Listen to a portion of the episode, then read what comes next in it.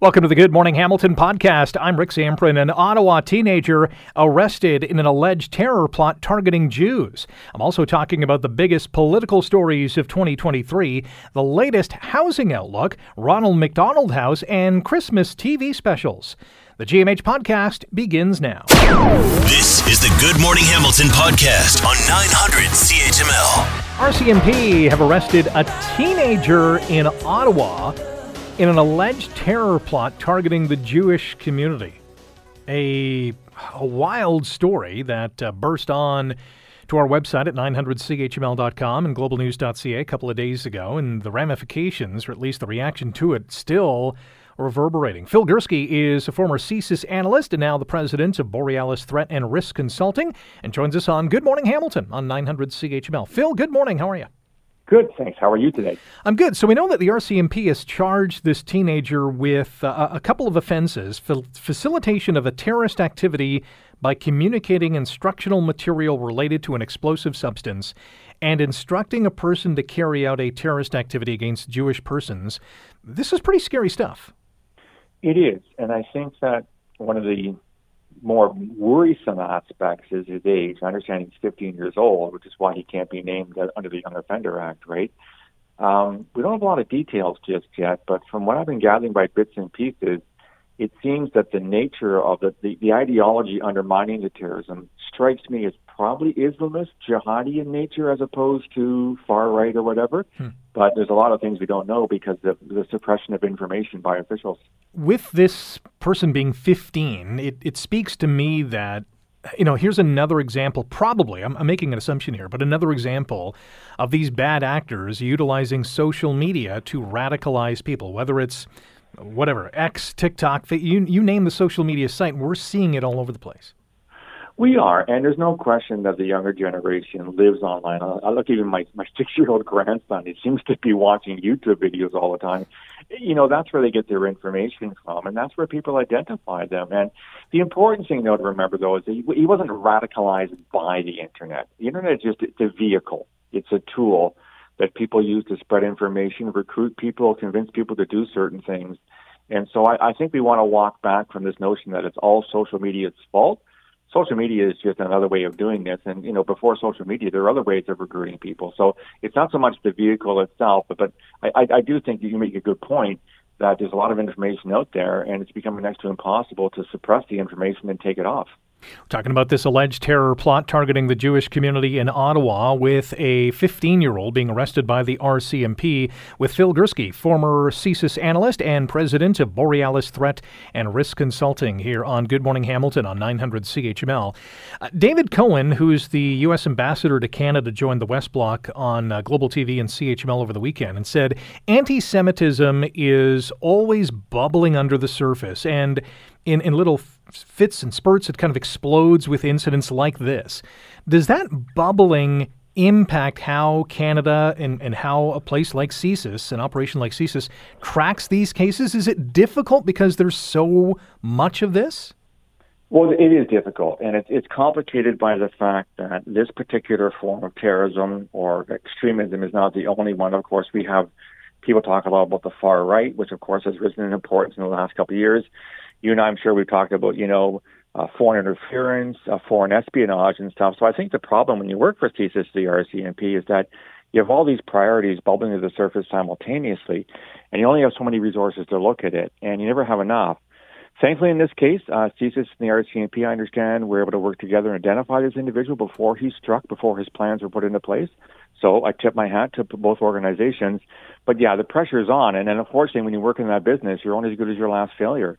And if they hadn't caught this young man in time and he had done something, we'd be talking about well, why didn't the RCMP stop him? Why didn't CSIS stop him? So I think we recognize this was a successful operation by those two organizations, and we should congratulate them for it.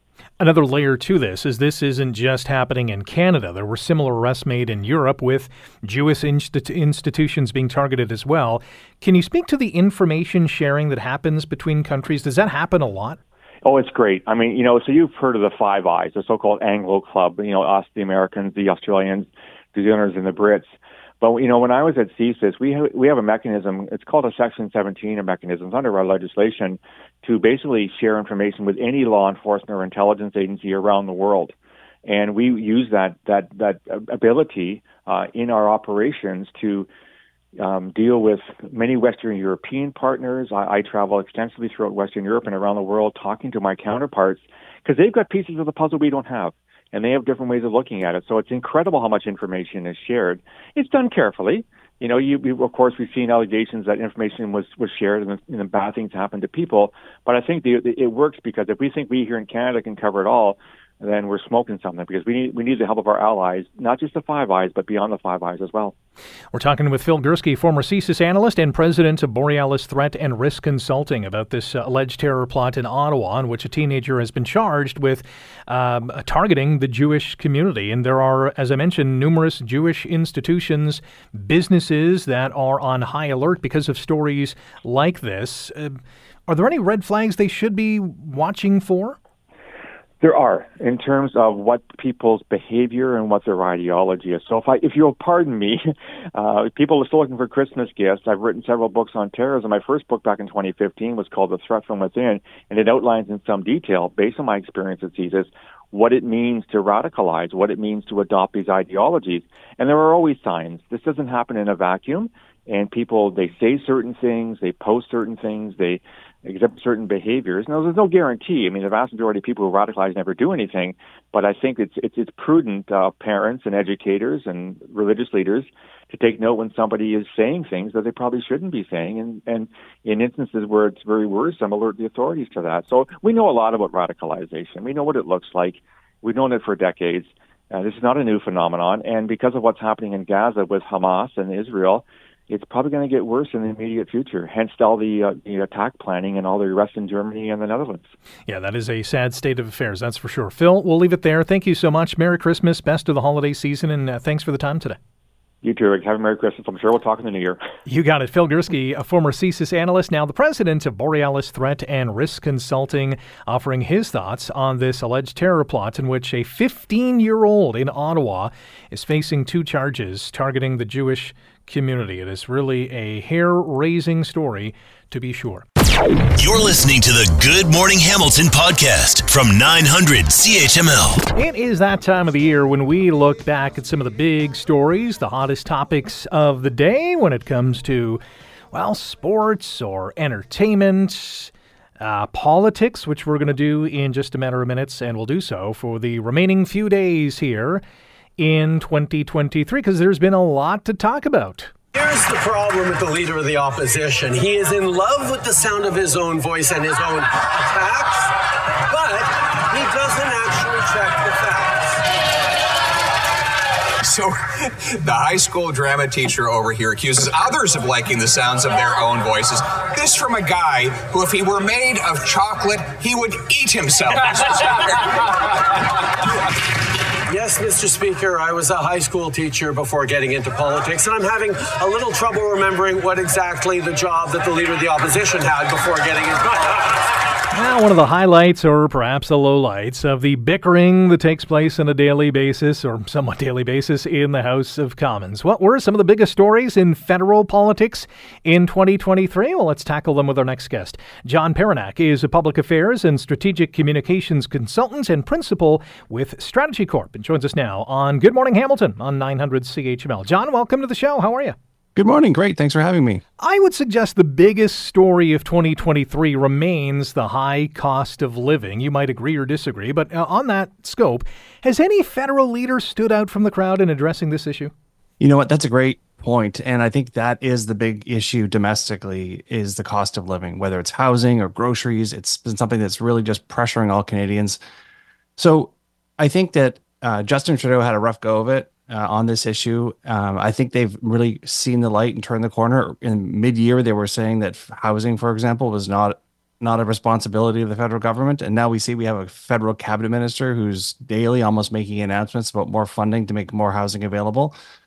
But at the same time, the conservative leader Pierre Poilievre, he is uh, taken to um, digital media, and uh, one of the most watched videos in Canada is a uh, 15 minute video ca- called "Housing Hell" that he's done, and he's uh, trying to grasp that uh, that reign for himself.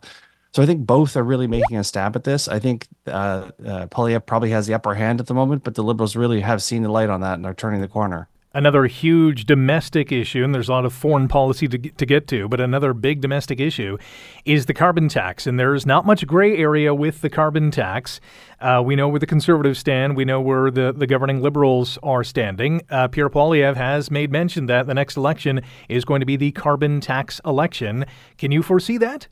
You know, they are definitely ma- making a go of that to the point where they actually voted against a, a, a, bill to support the, the Ukrainian government in their war with Russia over what they saw as a carbon tax embedded in that legislation.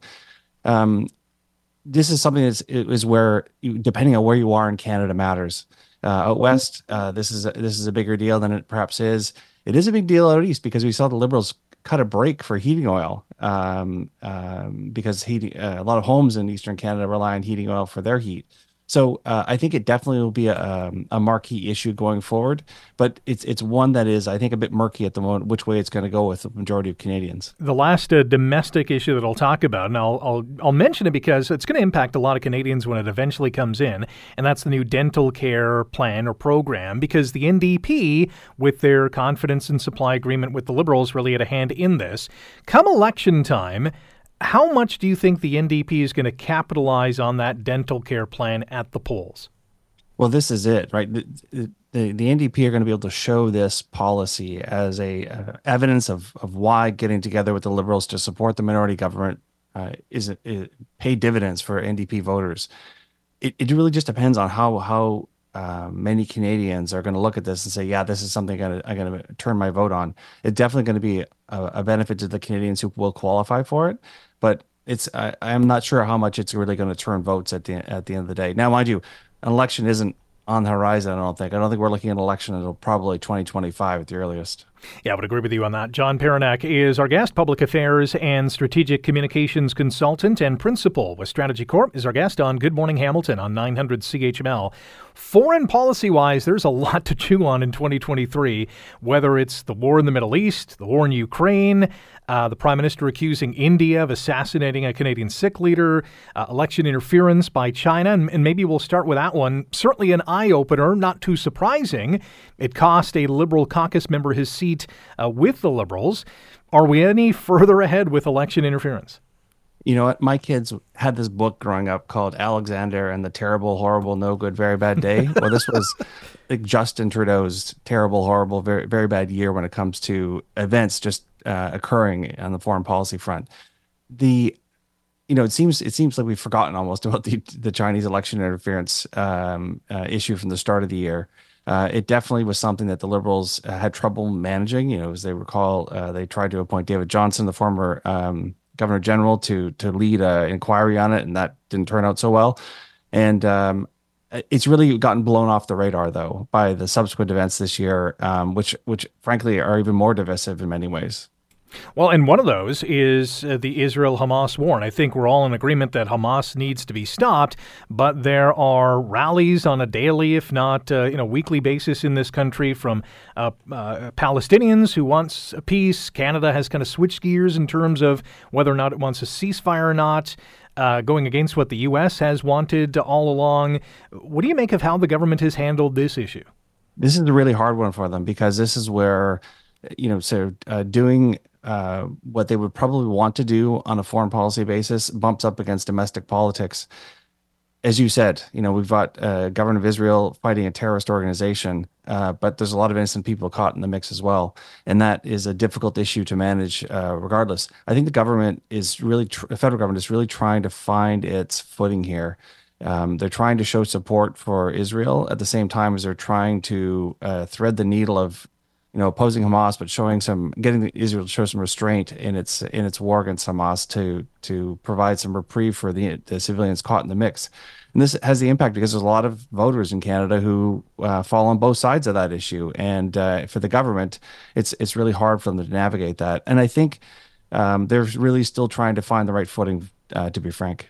There's a lot more we can touch on when it comes to the year that was in federal politics, but we'll leave it there as we're plumb out of time. John, appreciate your time this morning. Thanks for having me. John Perenack is a public affairs and strategic communications consultant and principal with Strategy Corp. You're listening to the Good Morning Hamilton podcast from 900 CHML. Well, there was a lot happening in federal politics, as we just heard, in 2023. There's also a lot to chew on in 2023 when it came to politics in this province. When I make a mistake, I'll fix them and I'll learn from them because that's what I promised I would do. And in the next election, you'll have the chance to decide how I've done. Well, the Greenbelt Gaffe, one of the many flip flops in this year by the governing progressive conservatives under Premier Doug Ford. As we look back at the year that was in politics in this province with Sabrina Nanji, the founder and publisher of Queen's Park Observer, who joins us now on GMH. Sabrina, welcome back. How are you? Good morning, Rick. Thanks for having me. I've lost count of the Doug Ford flip flops this year. Have you have you been keeping track? yeah, but uh, you know, I, I don't blame you. There's been quite a few backtracks. Uh, as we heard at the outset, you know, you know, walking back this controversial decision to open up the greenbelt, I think was a major one for the Ford government. But there has been this long list uh, in recent weeks that especially related to the housing file and, and land use planning, you know, obviously a, a perennial hot potato for this government in particular. I mean, I think it's really been a, a year of questioning the Ford government's credibility because if you're just going to walk back everything you know, virtually almost everything that uh, is somewhat controversial. I, the question is, you know, how can we really trust this government uh, to to do what they say they're going to do? And so I really think this is going to be the theme for the Ford conservatives in 2024. Yeah, there's really two ways to look at this flip flopping. Number one is, you know, Doug Ford is, you know, he's listening to the people, and you know, when he doesn't, or when he's hearing something that uh, makes him think, okay, we've got to go the other way. You know, some people might read into that, okay, he's doing what we are asking of of him. The other side is why don't they get it right in the first place?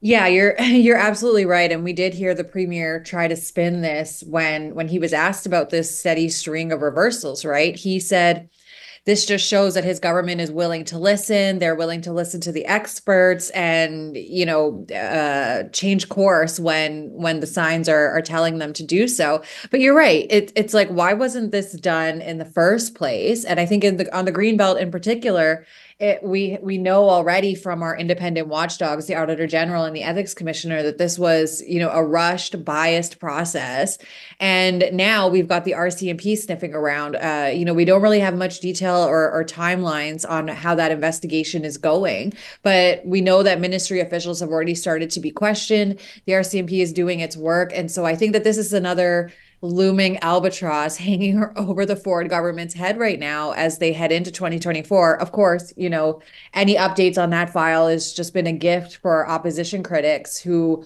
are trying to to hold Ford's feet to the fire. Uh, but it's still at the end of the day, you know, this seems to be the Teflon premier. We have seen recent polling suggesting that now that Bonnie Crombie is officially leader of the Liberals, they they may be making a bit of a comeback. But Doug Ford and the Conservatives are still reigning supreme in Ontario. I guess it makes sense. We have a Teflon prime minister. We have a Teflon premier here in Ontario. I, I would guess that you know Ford Nation will probably admit that they've had one too many oops moments in 2023, but did the opposition NDP capitalize as best they could?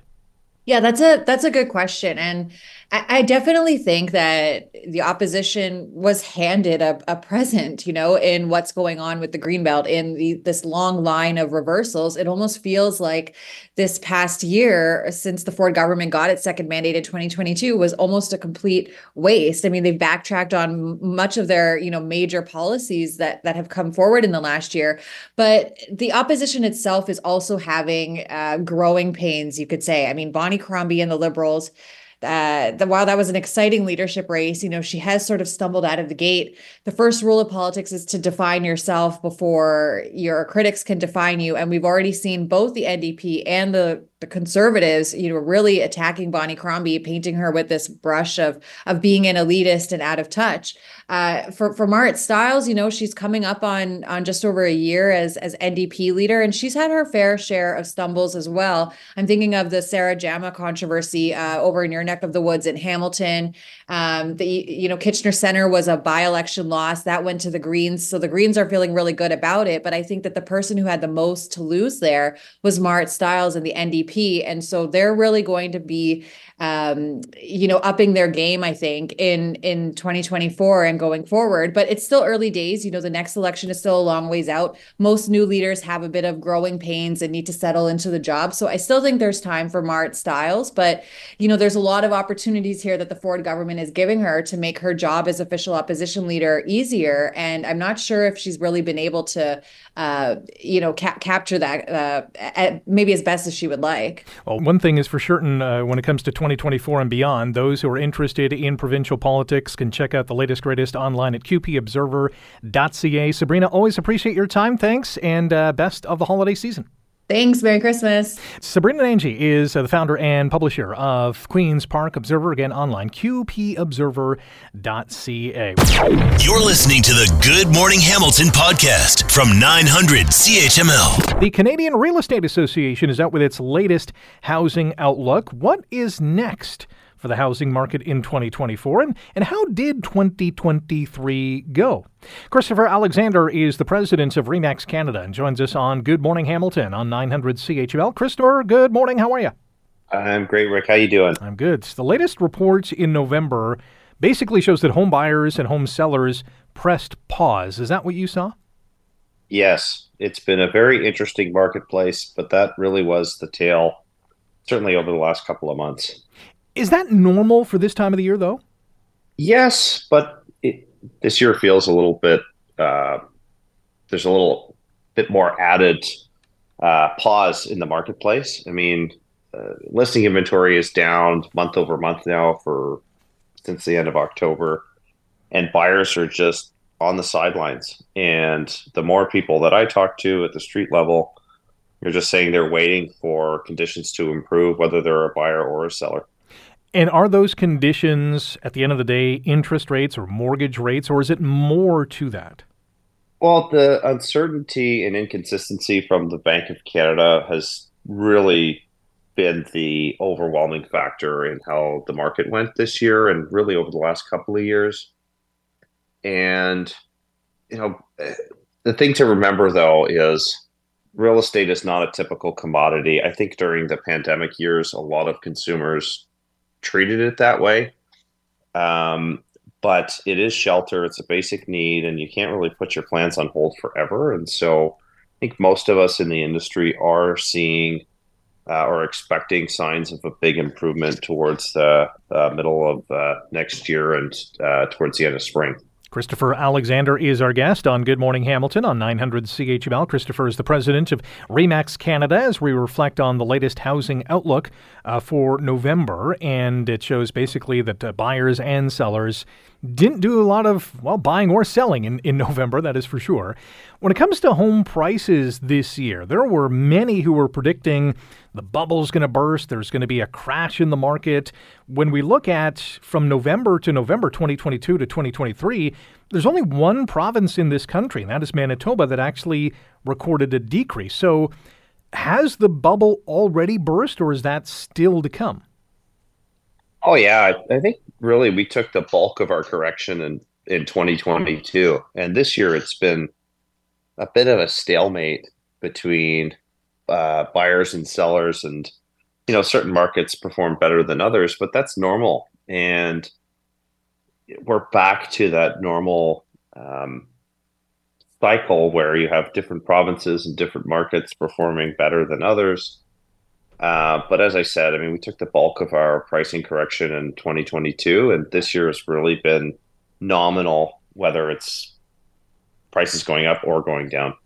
Overall, as a country, we're up 2% year over year in terms of the residential average price of a home being sold. Uh, Ontario not even cracking the 1% figure, although BC more than 6%, Alberta 6%. Uh, Nova Scotia, well over 10%. Are we seeing those price escalations because in, in, many, uh, in, in many circumstances, Ontarians are moving to those provinces? Yeah, Ontario really has driven a lot of activity outside of uh, the province. I mean, you mentioned Atlantic Canada. uh, Alberta. Uh, BC played a big role in Alberta as well, but um, yeah, I just I just think that this year the way it's shaped up uh, has been a really odd year. We had that really big burst of activity in the spring when the Bank of Canada decided to hold rates. That didn't materialize over the fall, but what I'm really encouraged by is there hasn't been the overwhelming uh, run up in listing inventory that a lot of people expected due to interest rates. And it looks like Canadians are in a pretty decent equity position overall. And it's allowed them to stay in the driver's seat and take their homes off the market if they're not getting the price they want. Christopher, when it comes to 2024, what are are you thinking? What are most people anticipating is going to happen next year? It'll probably be a slow start to the year. Uh, as I, I mentioned, the stalemate between buyers and sellers, I don't see that changing.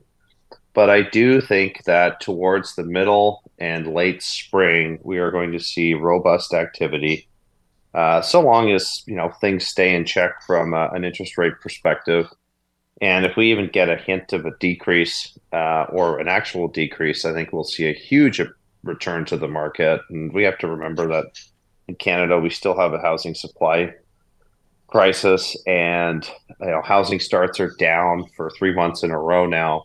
And so uh, it could be really short order until we get back to a frenzied pace that we saw, uh, you know, from 2020 till the end of uh, 21.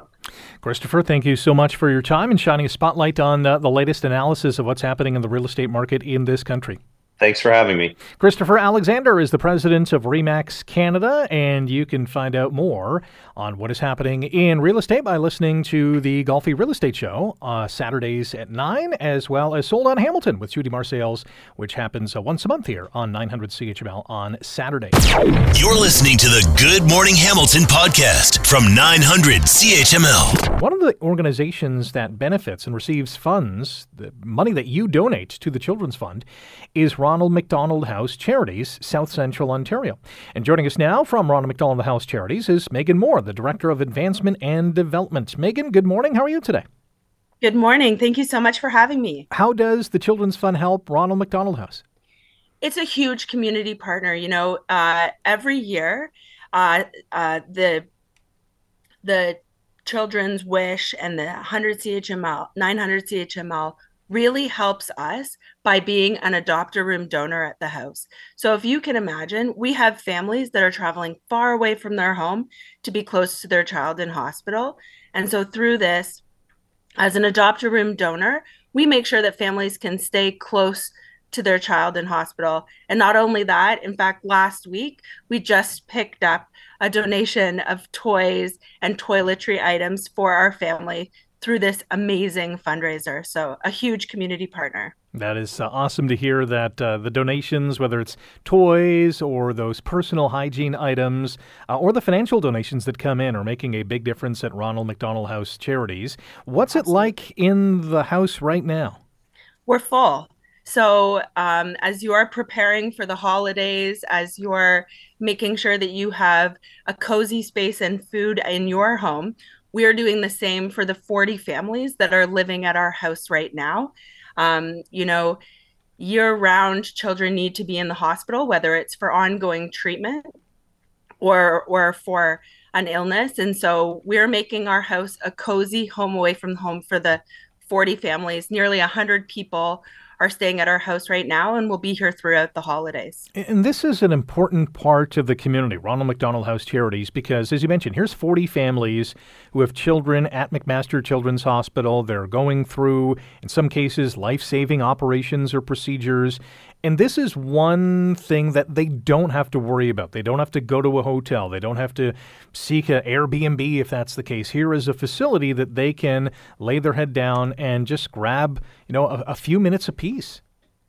Absolutely. It's the way that we think about our mission is food and shelter, right? If we can take that off of the table so that families don't have to worry about what they're going to eat or where they're going to sleep, they can just focus on caring for their child. And we have this house across the street from McMaster Children's Hospital, the 40 families that I spoke of. But we also have two family rooms inside the hospital.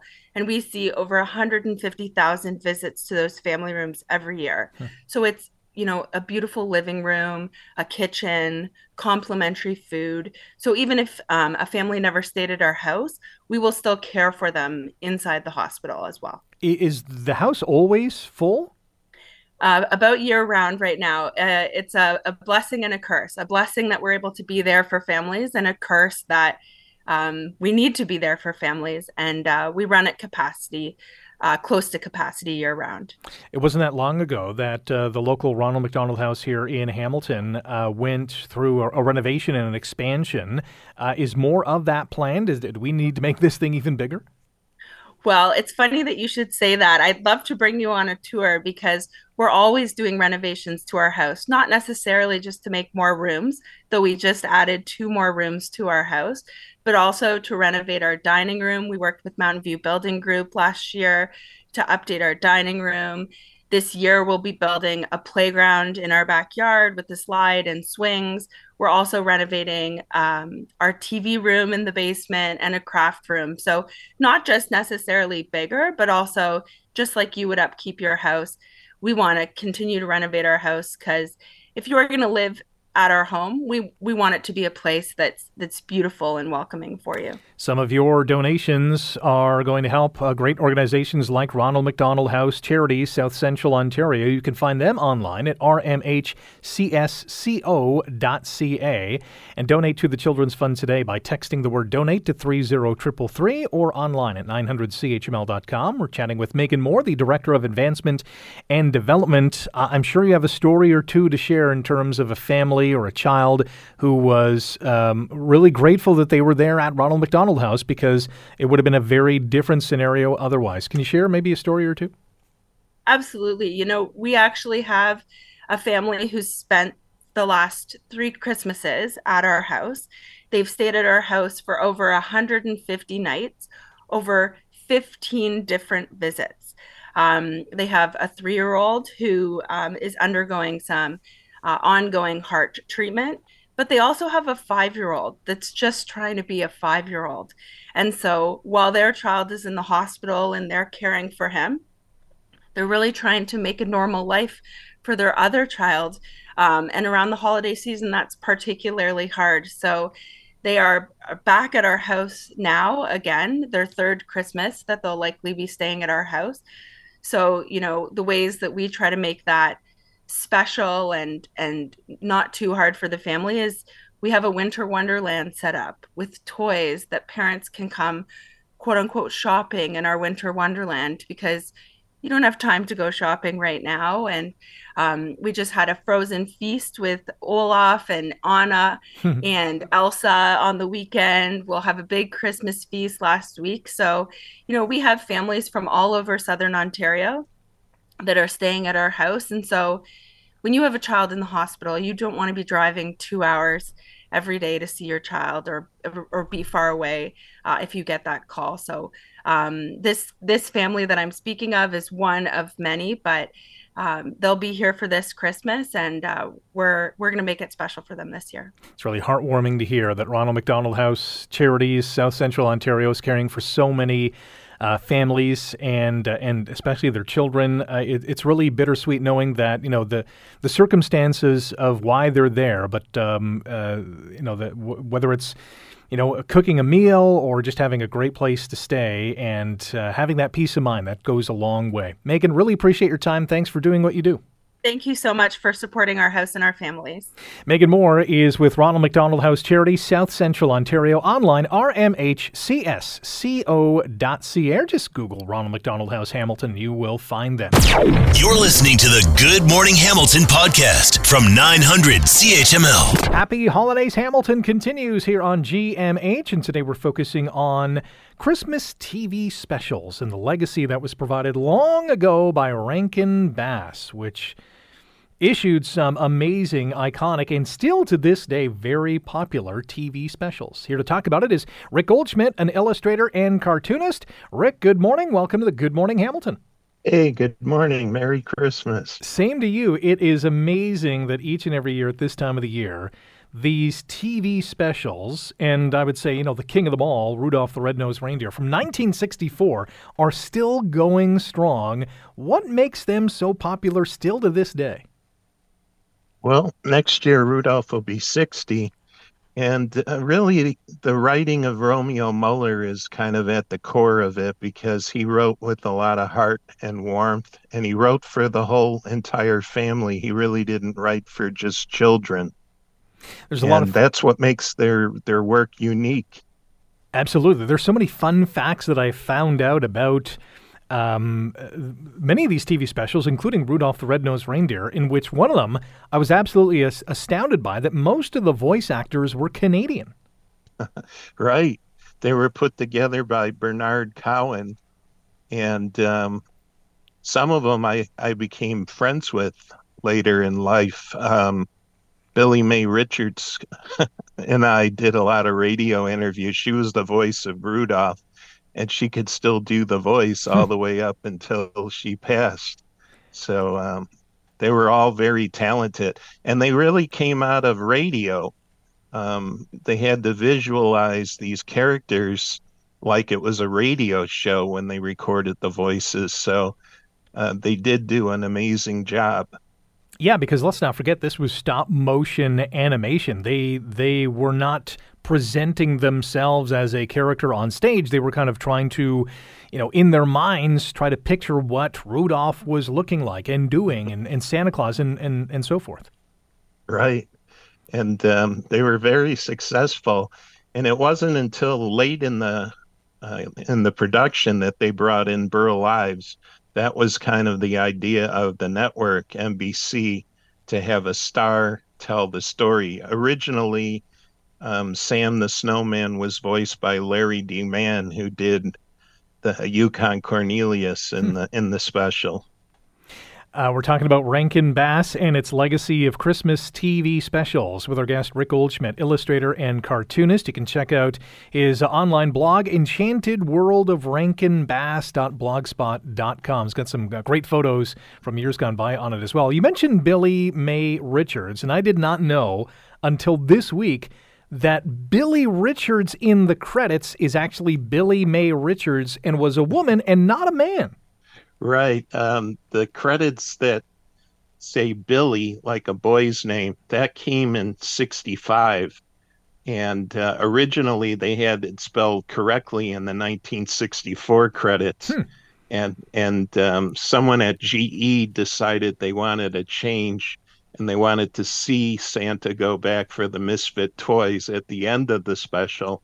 And then they ended up changing the, the credits where the the elf is throwing off the misfit toys with umbrellas instead of originally it was an elf with packages that had the credits on the packages. And and that's when her name was spelled correctly. Interesting. Was she sour about that?